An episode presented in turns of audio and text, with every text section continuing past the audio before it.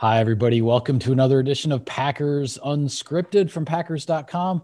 I am Mike Spofford, joined as always by my trusted colleague, Weston Hodkiewicz. We're coming to you here from socially distant locations at Lambeau Field. And Wes, I say as always, but I was the one actually missing the other day. Big props to Larry McCarren for filling in. It uh, sounded like you guys – had a pretty good time recapping that Chicago game. Oh, we most certainly had a good time, but Mike, kind of like if you look at Krys Barnes and Christian Kirksey, when you lose that Mike linebacker, no pun intended, and I have to move into that seat, it's a different world sitting in that seat. I got to give you a lot of credit for how you're able to orchestrate the whole thing. We're trying to get through it the best we could. I feel like we put a good show together. Larry obviously is a legend. It was incredible to get some of his thoughts and but being after all these episodes, that that incredible streak that you had of doing unscripted, it finally ended, and I had to step into the driver's seat. I'm not saying the car didn't get a little dinged up, but it definitely got back to the house.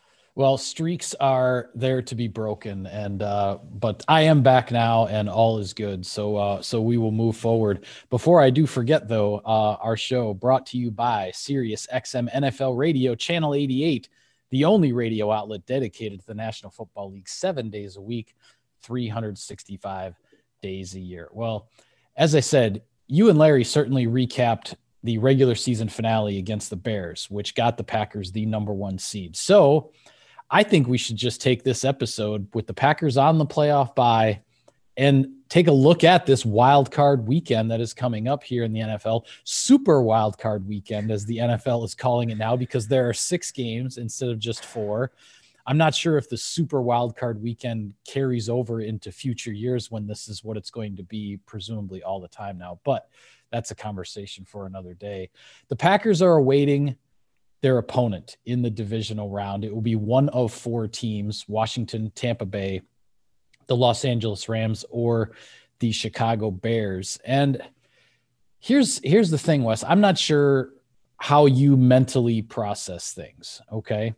This is how I have mentally processed. This is how I have mentally processed in the simplest uh, structural way possible how this is going to, or, or how to understand this scenario for the Packers. The Packers will get the lowest remaining seed in the divisional round. So mentally, I work from the bottom up. The lowest seed is the seventh seeded Bears. So if they win, if they beat the Saints, they come to Lambeau Field. The six seeded team is the Los Angeles Rams. So if the Bears lose and the Rams win, the Rams come to Lambeau Field. If the seven and the six both lose, the Bears and the Rams both go down, then the Packers get the winner of the 4 5 game, which is Washington versus Tampa Bay. Does that make sense? You got all that? that? It makes perfect sense. And it was funny uh, trying to diagnose this uh, as much of a difficult time as I had during Path to the Playoffs trying to figure out all the different versions of how this week could play out. Uh, it's been kind of interesting because what I realized when you got past all the minutia is that really there could be four different very cool matchups. I really don't think I wrote this in Insider Inbox. I don't think there's a bad game in the bunch from a pure football fandom perspective. They all have storylines, they all have history, and there's everything that makes it uh, to be a compelling sort of scenario. The one thing that gets me though is the fact that this is the first time the Green Bay Packers have been in a position like this where not necessarily that, that you're getting the the bottom of the barrel. All these teams could win. There's no question about that. But it really is waiting for everything to come to Green Bay as opposed to kind of chasing a little bit heading into the postseason. And that is the benefit of a 13 and 3 season and obviously getting that number one seed in the NFC. Well, the tricky thing as far as figuring out whom the Packers will be facing.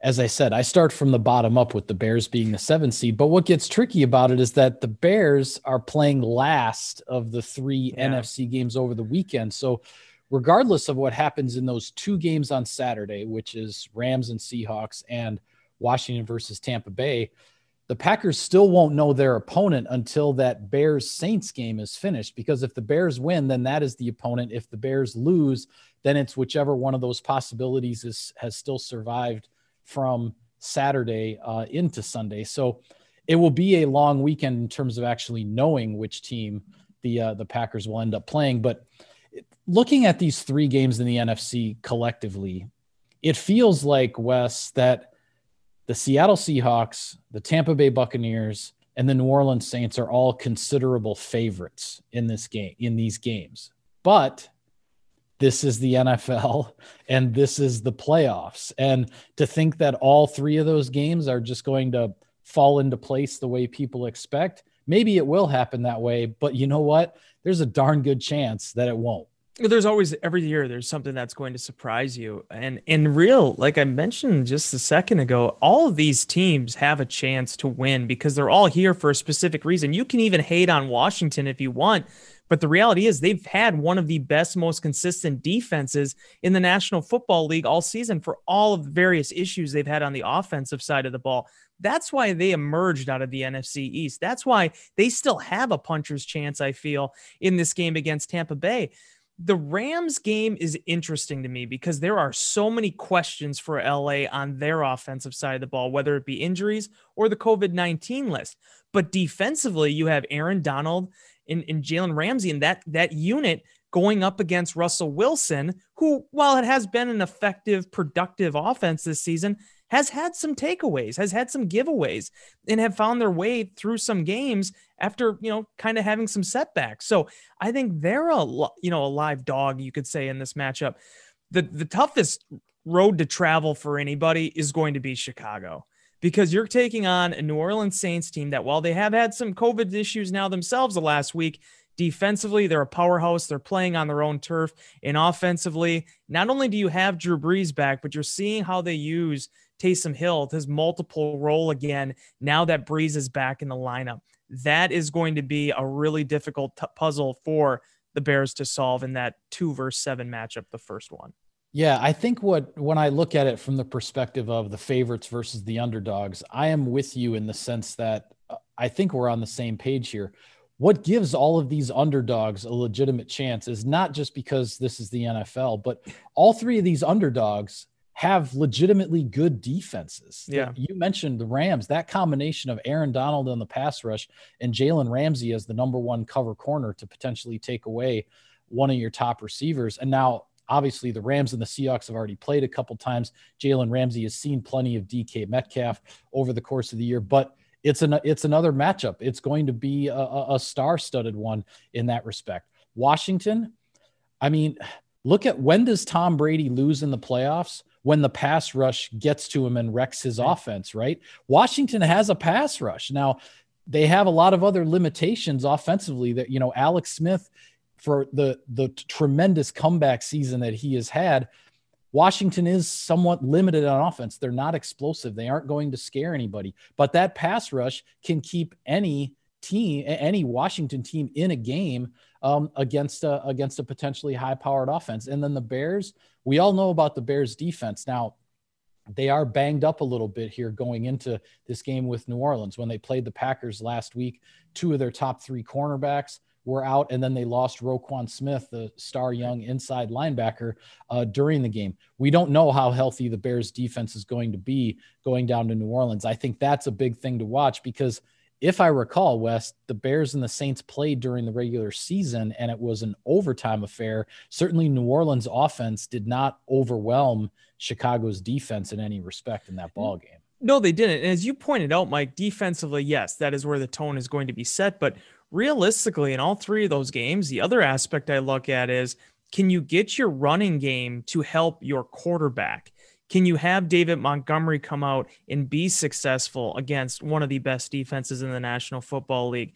Cam Akers is back. Can he get back into a groove and maybe take that those reins and be able to, you know, get the run game going again for the Rams with all the issues that they have at quarterback right now with injuries? And most importantly, Mike, I don't have specific statistics. I don't have anything I can cite for you. But this Washington team is different when Antonio Gibson is healthy and he's on the field. You saw what happened when he left. They still won some games, but it was a lot more difficult. That defense and that running game gives them a chance in this game against Tampa. All that being said, I think if you're the head coach of any of these three teams that are favored this weekend, you tell your guys to do what you do, take care of what you take care of, and you're going to be able to come out victorious because pound for pound, the teams again that are favored in this, even though Tampa obviously has the lower seed than Washington, they're there for a reason, and and they were able to do that for a reason. I, I think that's why these games are all going to be somewhat close, but everything being equal, uh, as you said, things can change, but you, you, do see the path to victory there for these teams that uh, have the decided advantage. Yeah, well, it is the playoffs, and you just never know exactly how things are going to unfold. Whether you're talking about 10 years ago, a six seeded Packers team that runs it all the way to the Super Bowl championship, or last year, a nine and seven Tennessee team that gets into the playoffs and suddenly makes a run, knocks out the number one seed Baltimore, actually has a lead uh, in the AFC championship game over Kansas City before their hot streak kind of ran out on them. So you just never know how these things are going to go. The flip side of it is sometimes things fall as expected. Last yeah. year in the NFC, the one and the two seeds were San Francisco and Green Bay, and they ended up facing each other for the NFC title. So uh, sometimes it falls the way you might think, and other times you just have no idea. The other storyline to watch too, as much as people always like to get on these teams that have losing records entering the postseason, they actually have a pretty good you know return on investment here the last few seasons whether it was carolina winning a playoff game at 7 8 and 1 six years ago or you go back to john schneider and pete carroll right at the beginning of this thing being i think six and nine or seven and nine in winning a playoff game back And i want to say it was at 2009 or 2010 2010 has, yeah 2010. it has happened before and they can you know that that if you don't take those teams seriously when they're playing on their home turf uh that that that can come up uh not looking so well for you yeah, well, we will see how things unfold and uh, exactly which opponent will be coming to Lambeau Field next week. And we also don't know yet the uh, uh, official day and time of that divisional round game. It will be either Saturday or Sunday. I'm guessing, just based on the whole TV thing and all that, that the Packers will either get the Saturday night prime time slot or the late Sunday afternoon one on divisional weekend. But again, we will have to see. That has not been announced yet. I do have had enough your... Saturday night games, by the way. We can put that thing on Sunday. I'll be just. We've fine. had we've had enough night games uh, in general period this year. I think it's been six prime time games out of sixteen for the Packers. So, uh, yeah, those are certainly more challenging for us from a work perspective. But we will roll with whatever punches are thrown Playoffs. at us. Yeah, I do want to get your thoughts on the uh, the AFC games because while I started talking about the NFC matchups, looking at three teams that look like rather significant favorites or clear favorites that you would think would win those games.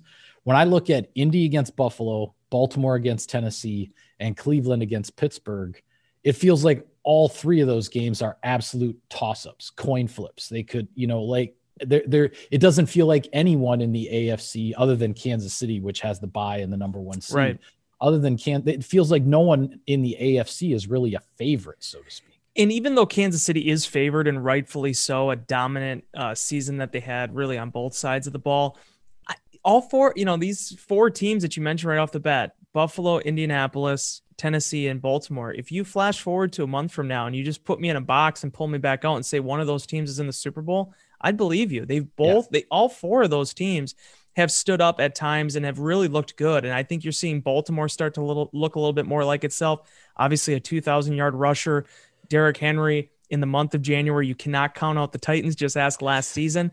But the the one I have my eye on the most is Josh Allen in Buffalo, and I made this point in Insider Inbox too.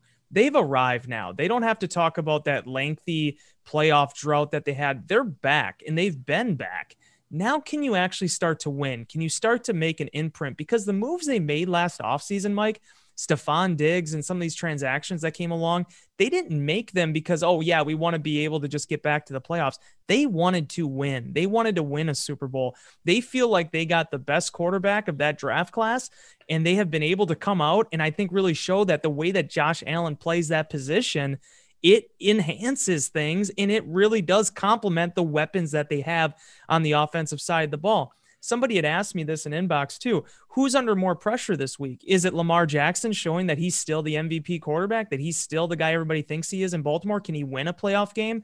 Or is it Allen?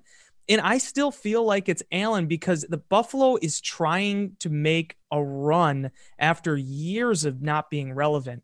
Baltimore, when they're playing and they're playing well, they can make this thing. They can get back to the promised land. But it's that question if Baltimore can or Buffalo, excuse me, can finally regain itself. And they have a tough team to do it against in the Colts in the first round. And then quickly, just to touch on Pittsburgh and Cleveland, kind of a mismatch matchup right now. You don't really know what you're going to see on Sunday with the COVID issues that Cleveland has. The reports, I think Alex Van Pelt is going to be calling plays for them yeah. on Sunday. And then you have Pittsburgh, who really tripped and fell and is trying to get up after making what appeared to be a run at an undefeated season. So they're still in this too. But those first four teams that I mentioned, those are the ones I have my eye on because I think any of them could very easily get on a run. Yeah, I think so too. The the the Indy Buffalo matchup right off the bat really intrigues me because you have sort of you know the old guy at quarterback in Philip Rivers. This may, might be his last legitimate shot to get to a Super Bowl in his career. And then on the other side, you mentioned Josh Allen for Buffalo, and the word that I I continue to use with regard to Josh Allen when I do get a chance to watch the Buffalo Bills play is fearless. This yeah. kid just looks like he plays the game with no fear at all. And he's fun to watch in that respect. And the Buffalo Bills have put together an offense to pair with what has been and what had been developing prior to Allen's arrival as, uh, as a pretty solid defense. So I, I personally think if I were to pick one team that has the best chance of knocking off the Chiefs as the defending Super Bowl champs and and the and the number one seed and the favorite right now in the AFC, I think Buffalo maybe has the best shot at that. But at the same time, I say that I don't count the Colts out at all this right. weekend in in that opening playoff game. The other next one, Baltimore Tennessee, a rematch of last year's divisional round game where Baltimore was the one seed, had the bye, was 14 and 2 and Tennessee came in and punched him in the mouth, so to speak, with Derrick Henry and surprised him. Baltimore just never got on track in that game. And suddenly their 14 and 2 season went up in smoke on, I believe it was a Saturday night. And yeah. suddenly they were they were out.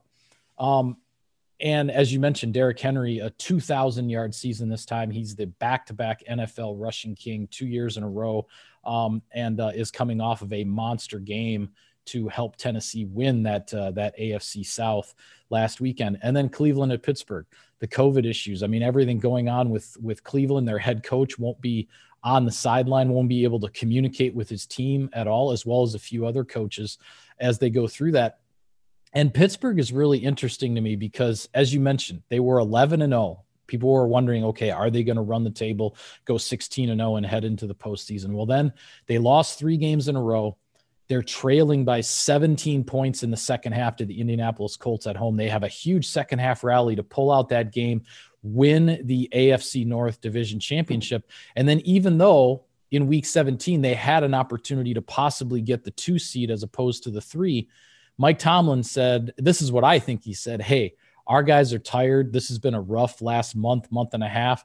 They sort of lost their bye week even earlier in the season because of scheduling getting shifted around. They the Pittsburgh Steelers dealt with a lot of things that were out of their control in terms of how their season unfolded. And Mike Tomlin said, "You know what? We're going to rest some of our key guys in week 17 because the rest and recovery is going to be more important to making potentially making a playoff run than whether they're the three seed or the two seed. So they made that sacrifice. The Steelers are the three seed, but now they get a division rival, a team they've already played twice this year. Uh, that third matchup in the AFC North between the Browns and the Steelers will be the, I believe that's the final game of the yes. weekend on yep. Sunday night right. football. So it it should be it should be one heck of a weekend. I'm looking forward to it. Yeah, Tomlin, one of the best in the business, and obviously felt like this was the right time to almost kind of simulate a bye a little bit uh, for his guys, for Roethlisberger, for Watt. What I'm really intrigued about that matchup, though, is a couple things. One, it seems to me that Pittsburgh, you know, James Conner had dealt with injuries throughout the year, but it seems like during the end of the season when he kind of slowed down a little bit, that's when the offense sort of slowed down. I don't watch them week in and week out, so I can't give you a blow by blow, but that that did seem to be a parallel to me. So can they refine themselves? Can the defense get its swagger back? And on the other side of the field, man, for the first time in 18 years, coincidentally, the team that they lost to, Pittsburgh back in 2002, they get a rematch with them now 18 years later back in the postseason and really again had kind of a crossroads earlier this year and seemed to really have found themselves i think baker mayfield got his swagger back to keep throwing that word out there i like what they've done with their backfield combinations obviously we know you know jc tretter well and how they've built up that offensive line so I think it's going to be a really competitive matchup. And again, for Cleveland, this has been the statement year. You got back. That's awesome. Now, can you win some football games and, and show that, you know what? This is a team that can be not only just a playoff contender, but can actually contend to be in a Super Bowl. Yeah, absolutely. Well, as I said, it should be a fun weekend to watch some football. I'm glad we get to kind of sit and relax for a couple days and just take it all in. We will have updates on Packers.com as soon as the Packers date and time and opponent and all of that is known. That will be uh, available on our website. So, with that, we'll call it a wrap on this edition of Packers Unscripted. Be sure to follow all of our coverage of the team through the playoffs on Packers.com. For Wes, I'm Mike. Thanks for tuning in, everybody. See you next time.